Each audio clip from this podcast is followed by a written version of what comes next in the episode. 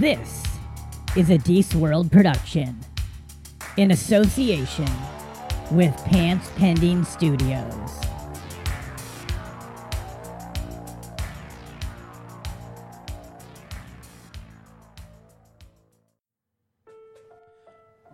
Malam Keen, everyone. This is Deece, host of the Social Hour. Oh, that? That's just me playing the piano. I'm pretty good, aren't I? You know what else I'm good at? Making people laugh and talking to people, but more importantly, making you think sometimes.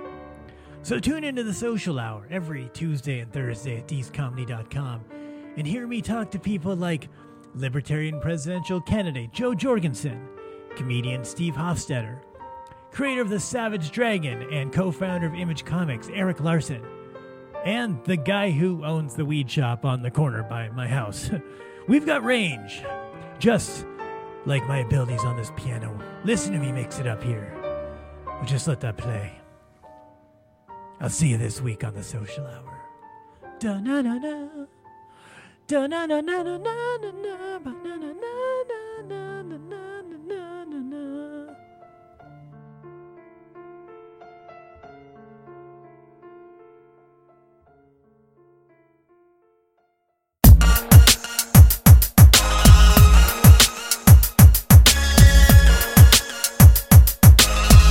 Keen, everyone, welcome to the show. This is the Dollar Bin Podcast, your favorite comic book review show. I am your host, Deece.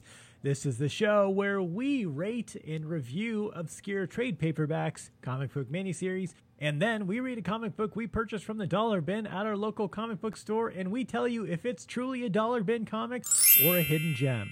This week on the Dollar Bin Podcast, we review Copperhead, an Image Comics release First issue dated September 2014. This book is written by Jay Faerber and art by Scott Godlewski. We're talking about the first trade paperback, which collects issues 1 through 5. Now, I bought this book strictly because it was written by Jay Faerber.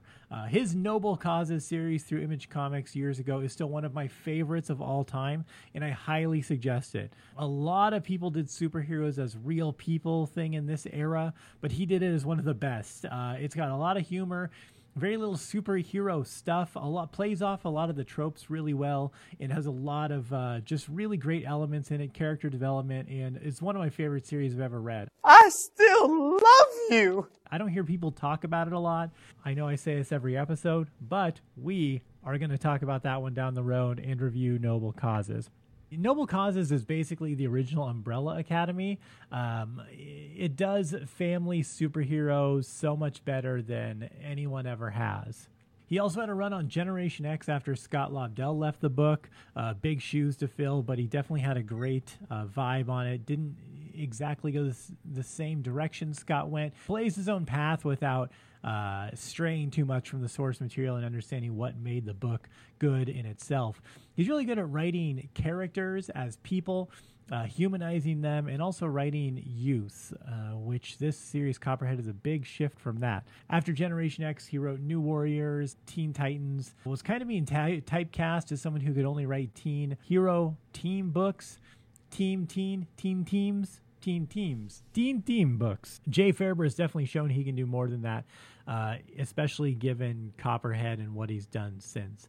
Uh, I was very surprised by this book. Again, I only picked it up for Jay Faerber because I believe in him as a writer so much. He doesn't get talked about enough. He's one of those guys that has been consistently working and pumped out some great material, just never really gets brought up with the upper tier writers. Him and Joe Casey are two guys I think are super underrated as far as consistently great uh, writers who know how to subvert a genre and use superheroes in a way that's clever but still injects enough superhero into it without alienating your usual comic book fans. Godlewski, I'm not super familiar with, but it appears he's worked on about every DC comic out there. Not consistently, just kind of fill in stuff. He's consistently worked, but not had a big run on anything as far as I can tell. But he's a good artist. The series Copperhead is set in the fictional mining town of Copperhead in the 24th century. Uh, the story focuses on the arrival of the town's new sheriff, uh, Clara Bronson.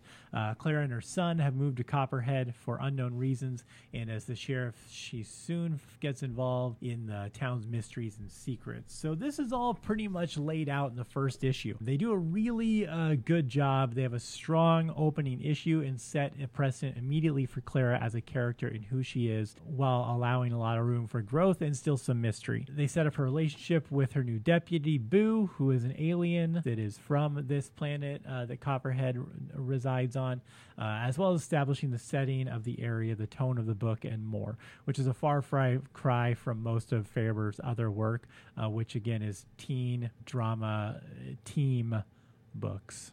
So Copperhead is an old mining town with a western feel, but in the future, uh, which is a really cool backdrop for a series. Um, the small twists that really make it work, and having that uh, kind of western feel, like you need a drunk, you need a doctor, you need a mystery man, you know, you need the sheriff. All those tropes are there, but they kind of are played up in futuristic ways. The sheriff is a woman uh, in a western mining town full of aliens who don't respect her.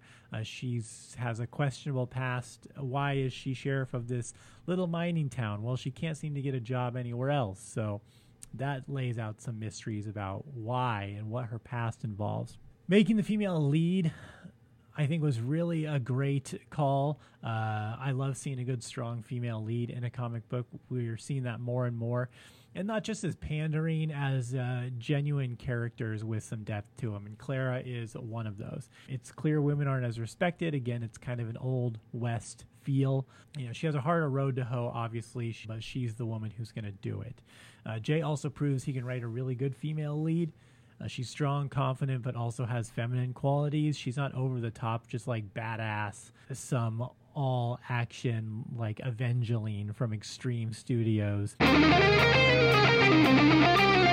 in the 90s. You know, she's got some nuance to her. She's soft when needed, forgiving, and she's a good mom. So she's got a lot of balance as a character, really well fleshed out. She's not a hard edge and badass. The catalyst of the first issue is what is seemingly a routine domestic violence dispute, but spirals into something much deeper and starts to unravel some mysteries in this little small town. I mean, if you ever lived in a small town, you know that everyone knows everyone, everyone's in each other's business, and you put that in an old west setting where everyone's kind of on edge. A sheriff who is trying to prove herself in a sense because she wants to get back in the good grace of the law. She's obvious she has some sort of sordid history where it seems like she was booted out of some places, so she's trying to work her way back up the ladder. Uh, they do a great job of speckling in the rest of the setting this Badlands, uh, the characters who live in the Badlands, Ishmael, who are these prototype humans. Basically, there was a war that they fought for them, uh, these kind of androids. And then they were all decommissioned. Um, and she, ha- Clara, has an issue with them. But one Ishmael is introduced early on and saves her kid and it has some mystery to him and some nuance also and you start to wonder what the real uh, deal with those particular species are. Uh, again her deputy boo they talk about his background. You can see he's had some struggles um, maybe some setbacks with his career and some things that haunt him. Um, so there's a lot of going on in the background and it's speckled in very nicely gently over the course of these first five issues. The art is minimalistic but good. Uh, there's muted color tones that really help the mood of this kind of somber, dry Western setting. Uh, I don't have a ton to say about the art except it's great for this book. Kind of grittier feeling books tend to have gritty artists, and then the book just feels too over the top and like there's no subtlety or nuance. I'm really finding a lot of the best books now have a juxtaposition between what the art and the writing is. You know, there was a time when you would match writers and artists on projects like this for the tone of the book. Now it seems like splitting them allows you to do more storytelling because the art is telling a story the same way the writing is, but in different formats. So if they're both gritty, you're just telling one gritty story. If the art is a little softer, you're able to tell that softer side of the story with the children, with the mother. It's harder to tell if you have Frank Miller or Bill Sienkiewicz doing this, although he did do New Mutants. So, but I think a gritty art would just take away from the great writing uh, Jay Faerber's doing. I don't want to say that lack of anything to say on the art is bad.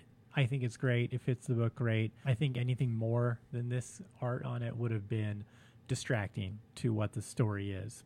Uh, the book has a lot of scope and scale. Again, set in a western, you can tell they want to tell a very interesting epic, but it feels like a comic book too larger western set comic books like east of west are so sweeping and so epic and they're great but you can lose the grandiosity of it in comic book format because they are in bite-sized chunks and chaptered and serialized. Even if you read in a trade paperback form and can read five six issues at a time it's still not the same. Um, it still seems bigger than the media it's being portrayed in. Not to take away from east of west it's good I do plan on talking about that at some point, reviewing it.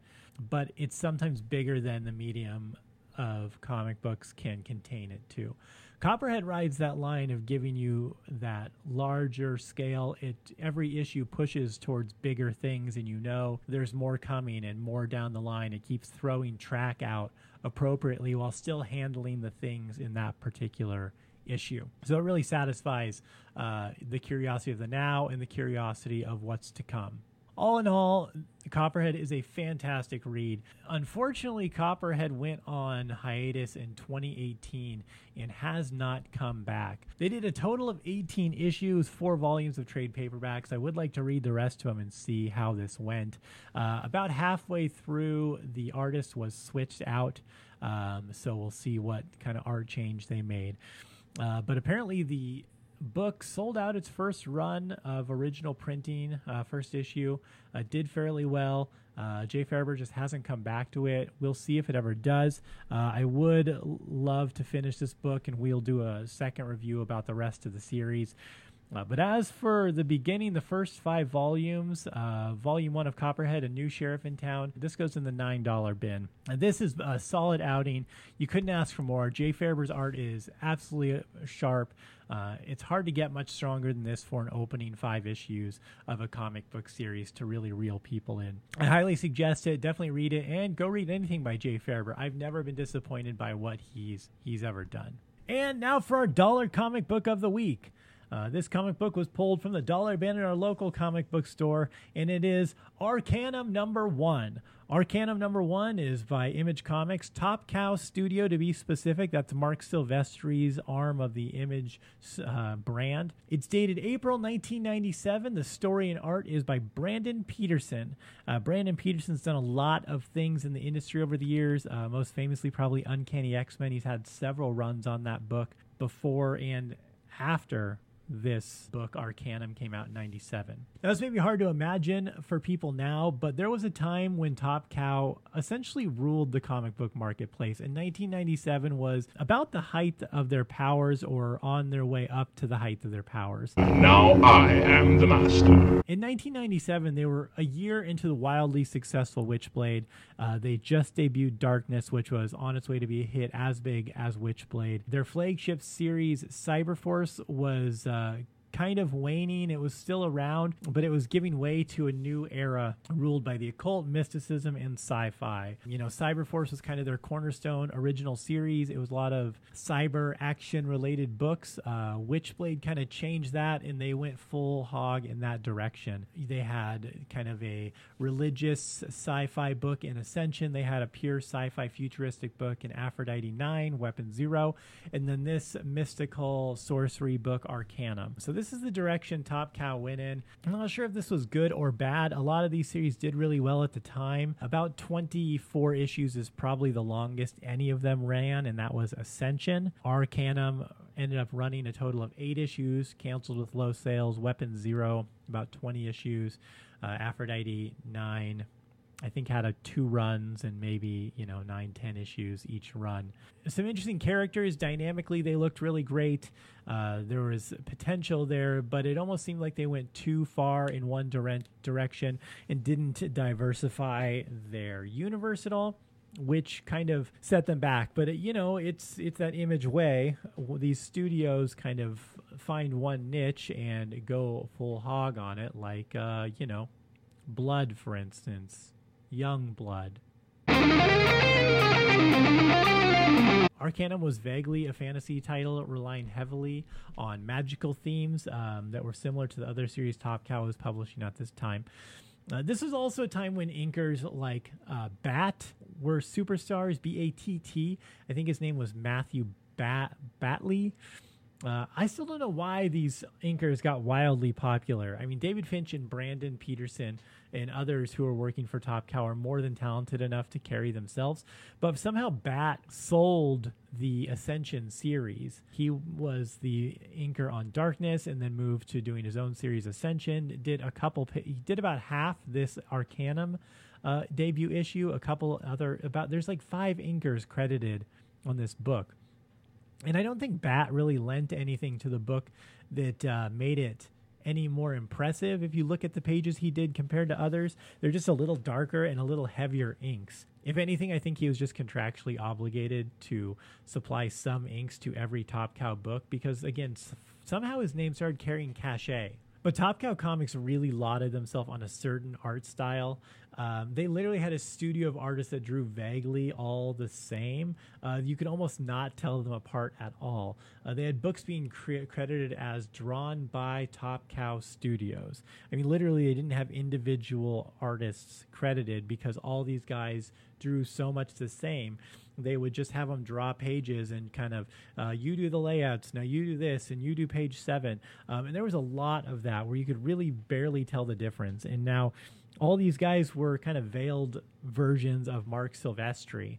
And I mean, you could do worse. Michael Turner was kind of the tip of the iceberg there. And then it went from there as far as people who had that same art style, and that just permeated across their entire universe. Uh, again, David Finch and others. This book was an attempt for an artist who has pretty good popularity, but not wild popularity. Brandon Peterson was a known artist, but not wildly popular, sought after, or demanded. No one savored over his art. No one complained about it, but he was solid. Um, he was trying to get, he got a little bit of clout, was trying to do the writing thing. Uh, this has rarely worked for artists. In fact, I don't know when it has been successful except for maybe Savage Dragon. Even other people have written Spawn. But look at anything else that was creator owned by an artist. Very little has actually been productive or consistent that wasn't also controlled or created by a writer. A lot of co created stuff that stood the test of time or was very good, but very little was done just by an artist and they were able to pull it off. Savage Dragon being the one exception, but Erik Larsen has a different mind and different direction of, and some irreverence with the Savage Dragon, knowing he can do whatever he wants with it. And he's been able to do exactly what he wants, in his demo buys into it. Speaking of Erik Larsen, if you want to listen to a great interview with him on the Social Hour, my other show, episode 355, I did an interview with him. We do about two hours of conversation and talk all about comics, Savage Dragon, everything. So go check that out. But this first issue of Arcanum has a lot of forced introductions and reads uh, like a boy, some kid emulating what he thinks an introductory comic book should be. A team is introduced when a woman's in danger. They kind of burst in. There's a couple catchphrases. There's not really anything unique or catchy about it except it's drawn fairly well and no one's in spandex. They're, they all look like they're LARPing. They're all in old timey gear like they're going to a Renaissance fair. It's really way less appealing in modern times. Like, I get it's a fantasy book and you have some weird mysticism going on, but you also live in modern times. If you can change in any uniform through magic, I don't know, Pick a Gucci shirt at least. But unfortunately, Brandon Peterson didn't have the writing chops to make this series work. Again, it only lasted eight issues. Um, and again, keep in mind, this was at the height of Top Cow's powers. So their books were selling like crazy, even when they didn't deserve to. So that this book couldn't even make it a year says a lot about the quality of this book. I think Brandon Peterson, if he would have brought in a writer, he could have made this book go a little further. Someone who really knew how to control a story, pace it, open things up, develop characters, and uh, make this book a little more substance and a little less flash. Him probably doing all the chores probably affected his art too. It didn't look its sharpest in this particular book. And with that in mind, I have to say Arcanum number one is truly a dollar bin comic. All right, guys, that's all for this week on the Dollar Bin Podcast. I'll be back next week with an all new review. If you have something you'd like me to review, a trade paperback, mini series, maxi series, or a Dollar Bin comic, let me know. Send me a message at Deece Comedy. You can find me at Deece.comedy on Instagram, Deece Casillas on Facebook, Deece Comedy on Twitter, or more. Subscribe to the show on YouTube, guys. If you're listening to this in just the audio podcast, follow me on YouTube and you get all sorts of extra goodies for the video show. Those who are watching the video, good for you. But follow me, guys. Send me anything you'd like me to review. I'd be happy to take a look at and see if we can get you a little insight on it and uh, just talk about it a little bit. As for me, you guys go to deececomedy.com, check out all the shows. We got lots of other shows The Social Hour, The Social Minute, uh, Social Hour Morning Paper, and Some Imperfections, uh, as well as live stand up comedy. If you're in the Northwest, they do live stand up comedies. And you can also go to Patreon backslash Deece Comedy and get some exclusive behind the scenes content from across the Social Hour Comedy Network. Got all sorts of stuff going on. All right, that's it, guys. Thanks for coming around for another episode of the Dollar Bin Podcast, and we will see you next week. Peace.